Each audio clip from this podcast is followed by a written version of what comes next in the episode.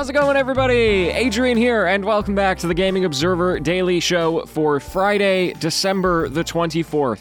It's Christmas Eve, and I brought back some of the old music to indicate the fact that we're not actually doing news updates for the next week or so. We're going to be doing listener call ins. So today we're getting a message from Sendil. Take it away. Adrian, hey, this is Sendil Krishnan from Greensboro, North Carolina, in the United States wanted to thank you for your show. Um, I've really just gotten hooked on it in the last uh, year, year and a half. Uh, I work at the hospital, so we pretty much just live COVID, and your shows really helped me get through all this. But I guess the question would be Is there any game which has gotten good praise and loved by many people, but is just not your cup of tea? You just cannot seem to get into it no matter how much you try. Okay, thank you very much, Sendil, for calling in, for the question, and for the kind words. Uh, and it's a very interesting question, right? What's a game that is very popular but I can't really get into? And it's also a difficult one for me to answer because I tend not to play games that I already know I'm not going to like, right? I think there's a niche that I tend to follow that you all know very well roguelikes and deck builders and indie games that do experimental stuff. And so it's pretty rare that I'm going to pick up a game that comes out to universal acclaim and I'm not already going to like it because I'll probably know going in. That being said, it has, of course, happened because otherwise, how would I know what I like and don't like? and I think if I were to do this in broad strokes, it would just have to be like the standard AAA open world game. I think particularly about Ubisoft games, right? Assassin's Creed, Watch Dogs, Far Cry. These are games that, when I play them, I'm just kind of bored. And it feels very weird to say that because there's a reason why these games are so popular. There's a reason why it sells millions of copies. It's because to a lot of people, they're amazing games, and they put hundreds and hundreds of hours into them. And I'm just like, eh. And so that's a real shame, in my opinion. You know, I, I really wish I could enjoy every video game, but of course, you know, like like like you said, sometimes it's just not your cup of tea. Now, I will say, not all open world games are like this. Like, I really liked Skyrim. I like Minecraft, if you want to count that. Breath of the Wild was very good. So it's really to me about how you approach that that design concept. I think you could say the same thing about the battle royale genre. Fortnite, PUBG, Apex Legends.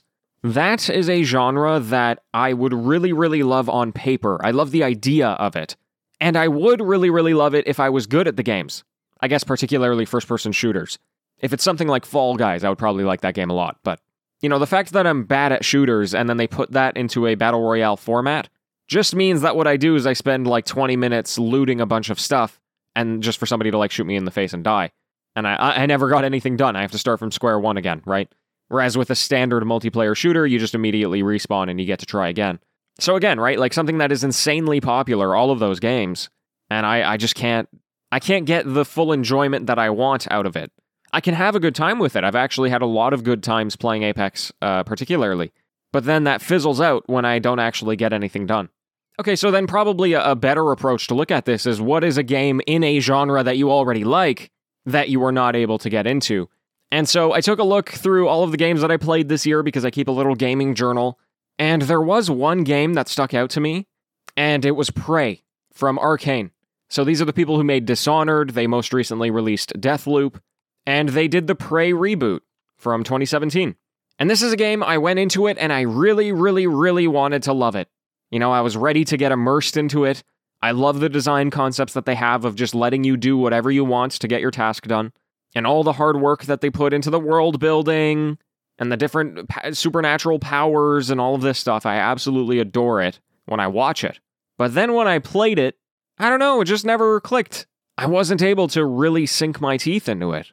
Part of it may have been the fact that it was horror, and I'm not a huge horror fan, but I don't think it was that because I think in this case, the, the scary elements actually helped me enjoy the game. So that was too bad. That kind of let me down. But hey, you can't love every game, right? And and I've played so many games this year that I really, really did love. And I would still recommend Prey to people because it's obviously really well acclaimed and for good reason. I can recognize the good things. So anyway, folks, there's a there's a few answers for you there. Feel free to write in, tell me some of your own answers, without getting too negative, of course. And that's going to be all from me today. Once again, if you'd like to submit your own question, thegamingobserver.com slash feedback. Super simple to send something in. And the next few days of shows might be a little funky just because it's Christmas. So I'm not quite sure what it's going to look like yet. But things will return to normal next week with uh, plenty more listener Q&A and then back with the news into the next year, okay? Before we go, it is Friday, so I would like to say thank you very much to the TGO producers, Anna Marie, Andrew, Anthony, Burny, Emanuel, Raeyl, Raw Death 21, Red Phlegm, Rob Matzker, and Telesthesia. Thank you all so much. Have a great Christmas if you celebrate. And until next time, happy gaming, everyone.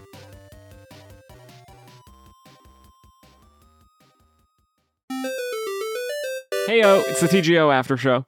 Oh man, uh, today I had a very, very fun day because I did my first ever speed run of a video game. Can you believe it? Oh my god. So I did a Super Mario 64 speed run. The category was 16 stars. And uh, man, I had a lot of fun. So the reason why I'm doing this is because, once again, this happens a lot with the single YouTuber that I watch by the name of Northern Lion but he'll play something and then I'm like, oh, that looks like a lot of fun. And then I'll play it and then I'm hooked. You know, it happened with Super Auto Pets. And so, anyway, kind of out of nowhere, it's not really his style of, of show for him to, to do on Twitch, but uh, he just started doing these, these random Super Mario 64 speedruns because uh, his friends were doing them. And I was watching him do it and I was like, man, that's actually like really simple. You just got to follow a few instructions and all of a sudden you're beating this, you know, crazy long game in well, however long, right? I think the 16 star category is 20 minutes, 15 minutes, something like that uh, for the world record. And so on my first try, I beat the whole game in, I think, an hour, under an hour. I didn't actually time it because I didn't think I would be able to pull it off. And I, I only followed like a few little things for guides. Uh, otherwise, it was all just from watching him try and figure it out himself. And so I've th- this is the other thing is I've literally never played Super Mario 64 before. I like I might have played like the 3DS version or the DS version when I was eight, but I, I don't remember it, you know. So if anything goes wrong in the run, I literally have zero clue what I'm supposed to do afterwards. Uh, the entirety of Super Mario 64 to me is the 15 different things I have to do in order to acquire the the various stars. Everything else is horse blinders. So anyway, I find that pretty funny. But I'm also really impressed with myself that I managed to get it done relatively easily, you know? So I don't know, I might try and do like some streaming of it myself cuz just cuz I feel like it would be a really fun thing to do. I'm to keep doing it. I'm I'm doing speed runs no matter what. I just need to figure out if I want to actually put the splits up on the screen and, you know, start streaming it. I think it could be a lot of fun. You know, I've always wanted to do speed running, right? Like every single time a GDQ comes around, I look at what they're doing and I'm like, man, that looks like fun. And the commentators are like super in depth knowledge on everything that's going on. And every single time I'll head over to speedrun.com and I'll start, you know, searching the various games that I've played in the past. And I look at the speedruns and I go, man, that looks just impossible, you know? I'm never going to be able to pull that off. But watching the my YouTuber do it, that made it seem a lot more realistic to me. So I don't think it's going to go anywhere from here. I'm just going to do this because I've I've figured it out and I know I can do it. Maybe I'll try another game in the future and see if it's something I really do enjoy doing or if this is just kind of like a one-off thing, but I'm proud of myself nonetheless, you know, for actually finally doing it. First of all, because I've wanted to do it for so long, but also just actually being able to do it. It's so much easier than I thought. So I'll keep you updated if I uh, end up tracking my PB and, and increasing my PB over time. What else is going on? Uh, not much. You know, Christmas is like now.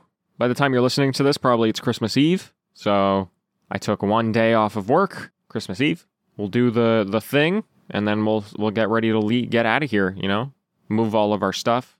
I will say one thing I realized while I was recording the show is like, man, I'm really gonna miss this microphone because this microphone that I'm using is uh, a top notch thing, but it's really not suited to be traveled with. It's very bulky and it has a lot of setup. I'm running it through an XLR uh, and an audio interface instead of just a USB mic, and so like that's a lot of gear to bring with me just for a you know a slightly better microphone than what a USB mic can give me. So I'm gonna have to transition it back into a USB mic, which is sad, but what can you do? You know.